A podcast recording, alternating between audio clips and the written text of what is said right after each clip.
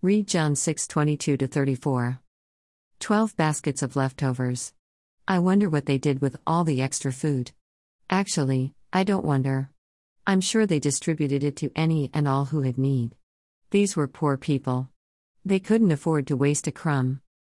That's not the contemporary case. The USDA Economic Research Service estimates that in 2010, we Americans wasted 31% of our food supply. That came out to 133 billion, with a B, pounds and 161 billion dollars, again with a B, worth of food. I. One third of our food supply that year went to landfills rather than into the mouths of hungry people. All the inputs of land, water, labor, and energy that produced that food were wasted. All the investments involved in producing, processing, transporting, preparing, storing, and disposing of that food were wasted. That food didn't even get the chance to become leftovers. Photo by Emmett on Pexels.com. Some of that food spoiled, often due to improper storage, poor planning, and transportation delays. Some of that food was damaged by animals, insects, mold, or bacteria. Much of the waste comes from over ordering and then culling the less than perfect specimens. That waste happens in warehouses, restaurants, and grocery stores, and in our homes. Only rich people can afford to waste food. When we do, we do that at the expense of the poor. The day after the feeding of the 5,000, the crowd tracked Jesus down and asked for more. They weren't stupid or greedy. They were poor. When you're poor, you never know when your next meal will show up. If you find some food, you get what you can and store it for the lean times.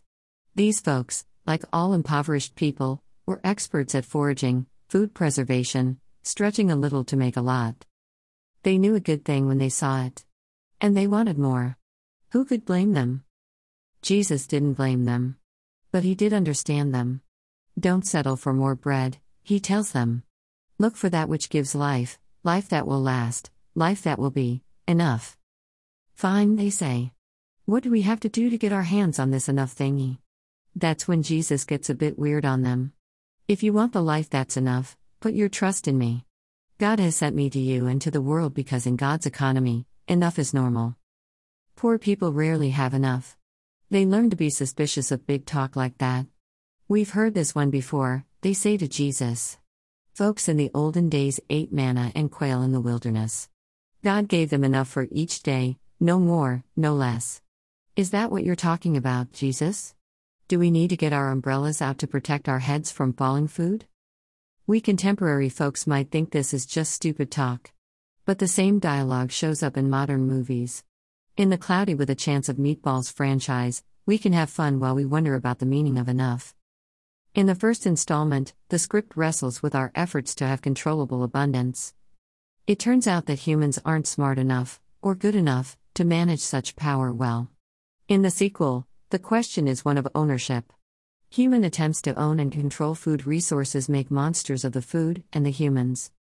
We're still asking ourselves, what do we have to do to get our hands on this enough thingy? The answer to the enough question isn't more.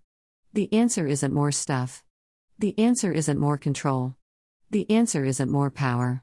The answer isn't more us. Jesus says, The answer is me. I don't think Jesus is doing the squirrel strategy here in John 6. I'm sure most of you know about the squirrel joke regarding children's sermons. But for those who don't, here's a quick replay. A pastor uses squirrels in a children's message for an object lesson on industry and preparation. This thing lives in trees and eats nuts. It's gray and has a long bushy tail. And it jumps from branch to branch and chatters and flips its tail when it's excited. Who can tell me what it is? One little boy tentatively raised his hand. Well, said the boy, it sounds like a squirrel, but I know the answer must be Jesus. It always is. That's not Jesus' strategy here. The bread of life dialogue and discourse is anchored to the twin signs that begin the chapter the feeding in the wilderness and the walking on water. These signs point to him. He has provided reasons for the crowd to trust him. The gifts identify him as the giver. But Jesus doesn't invite trust because he can do magic tricks. That's not the point. Maybe you've noticed that the Gospel of John doesn't use the word miracles. The things Jesus does in that Gospel account water into wine, multiplying loaves and fish, walking on water, healing the lame and the blind, raising the dead these aren't unnatural events. Let me say that again. The things Jesus does in John aren't unnatural events. They are signs, examples, of the world God intended from the beginning. Enough wine, water, bread, health, hope, love, peace, community, these aren't unnatural realities. Enough is how God created the cosmos from the get go. Jesus comes because God wants to put things right. The signs in John's Gospel point to the way the world is supposed to be. The purpose of John's account is to put us in a place where we might come to and continue to trust that the Messiah, the Son of God, is Jesus.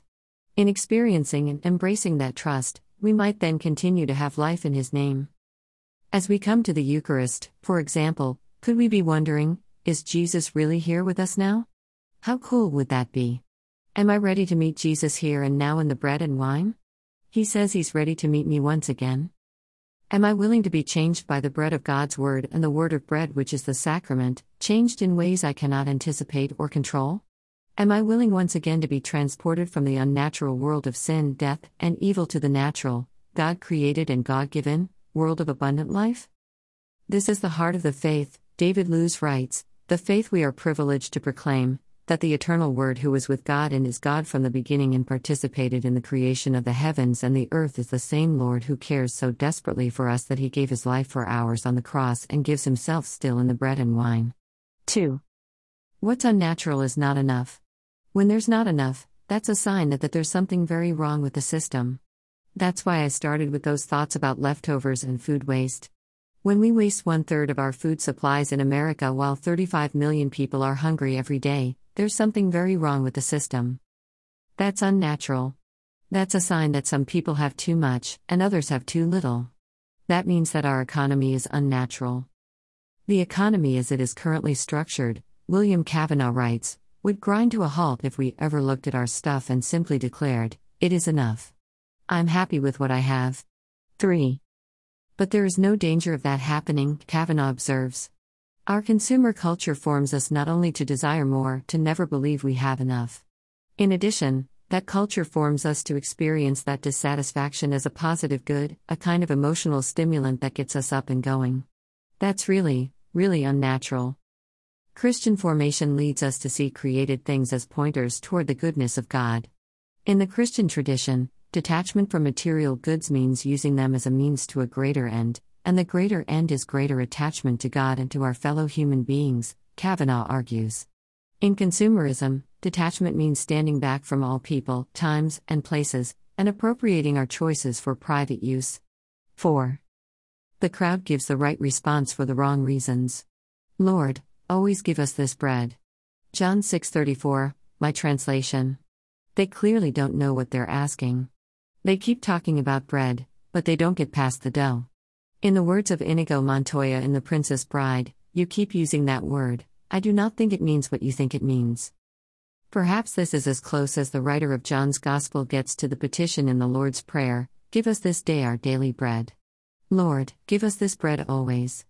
It's the right request. It's the proper prayer. But when we pray it, do we know what we're asking? The bread that fed the crowd was only possible because the bread of life was in their midst. So it is for us. Lord, feed us with your life all the time and at all times. That's the punchline for this passage. As the Gospel writer enacted the story for the audience, verse 34 would end with a pregnant pause. Perhaps the listeners responded with cheers. Perhaps they shouted out, Yes, Lord. Us too. Do you want to shout that as well? Yes, Lord, us too. Give us this bread always. I hope so. But let's be careful what we ask for. Next time, We'll hear more about the bread of life that consumes us. Yes, that's what I said the bread of life that consumes us. It's something to chew on for a week. Dash. I https colon slash slash www.usda.gov slash food waste slash facts. 2. Lose, David http colon slash slash www.davidlose.net slash 2015 slash 07 slash pentecost 10 be the surprise of our lives slash. 3 william cavanaugh being consumed kindle locations 524 to 525 4 ibid kindle locations 581 to 583